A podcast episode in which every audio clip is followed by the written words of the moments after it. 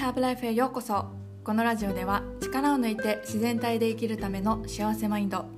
自分に向き合う植物療法そして海外生活の学びをお届けしています。皆さんこんにちは。今日はどんな気分でお過ごしでしょうか？私の方はですね昨日日本語のレッスンをしていてあのちょっと面白いことがあったんですけど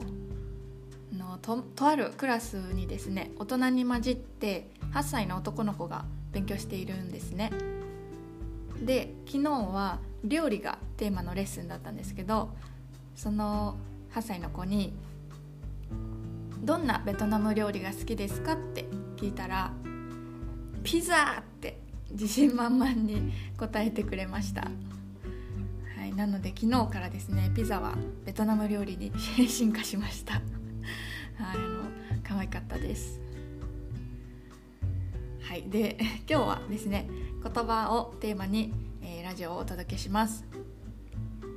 先日いろはにほへとの短歌のお話を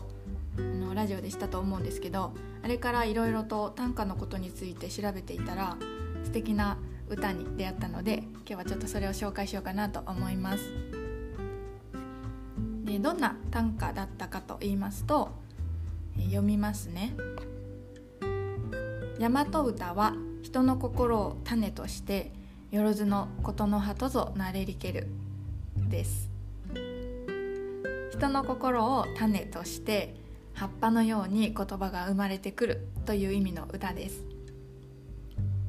まず言葉自体を喋らない植物に例えたのがすごく面白いなと思ったのと人の心を種としてっていうところがこうまさにね言葉が生まれる過程で心が一番重要な要素なんだっていうことを言い当てているなっていうふうに思います。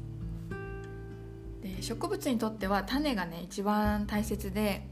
やっぱ種がないと成長することができない、まあ、それと同じで言葉を紡ぎ出すにはやっぱり心が一番大切、うん、で、まあ、さらに言うとどういう心を持っているかで人を咎めたり傷つけたりする言葉を芽生えさせるのか人を感動させたり喜ばしたりする言葉を芽生えさせたりするのかが決まると思うので、うん、これどうせ持つならね周りの人だったり自分を喜ば喜ばせる心を持っていたいなとそういうふうにこう思いました。はい、そしてこう私いつもね自分で語彙力ないなってあの 思うんですけど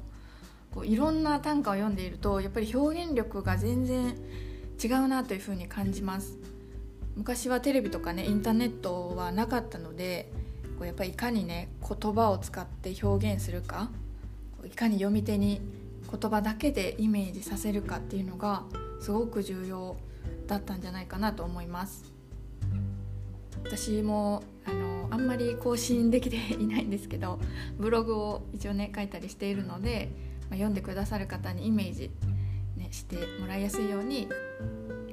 使う言葉をねちょっと意識しようかなってあの感じます。はい、ま、花とか木とかねそういった植物に関するあの、まあ、短歌もそうですしポエムとか名言とかもすごくたくさんあるので面白いです。植物って喋らないんですけどその生き方からねすごくいろんなことを教えてもらえるので私はあの好きだなっていうふうに思っています。ただ癒してもらえるっていうだけじゃなくって人間にとっても大事なことをたくさん教えてもらえるので本当に植物のパワーって素晴らしいなって思いますしあの私もどんどん伝えたいなと思います。はい。というわけで今日はそろそろこの辺で終わりにしようかと思っております、えー、ちなみに先ほど紹介した短歌は「古今和歌集」の「木の貫之の」えー、短歌でした、えー、また素敵な言葉を見つけたら皆さんにお届けしたいなと思っていますので楽しみにしていてください、えではでは最後まで聞いてくださってありがとうございました。今日も自分に優しく素敵な一日をお過ごしください。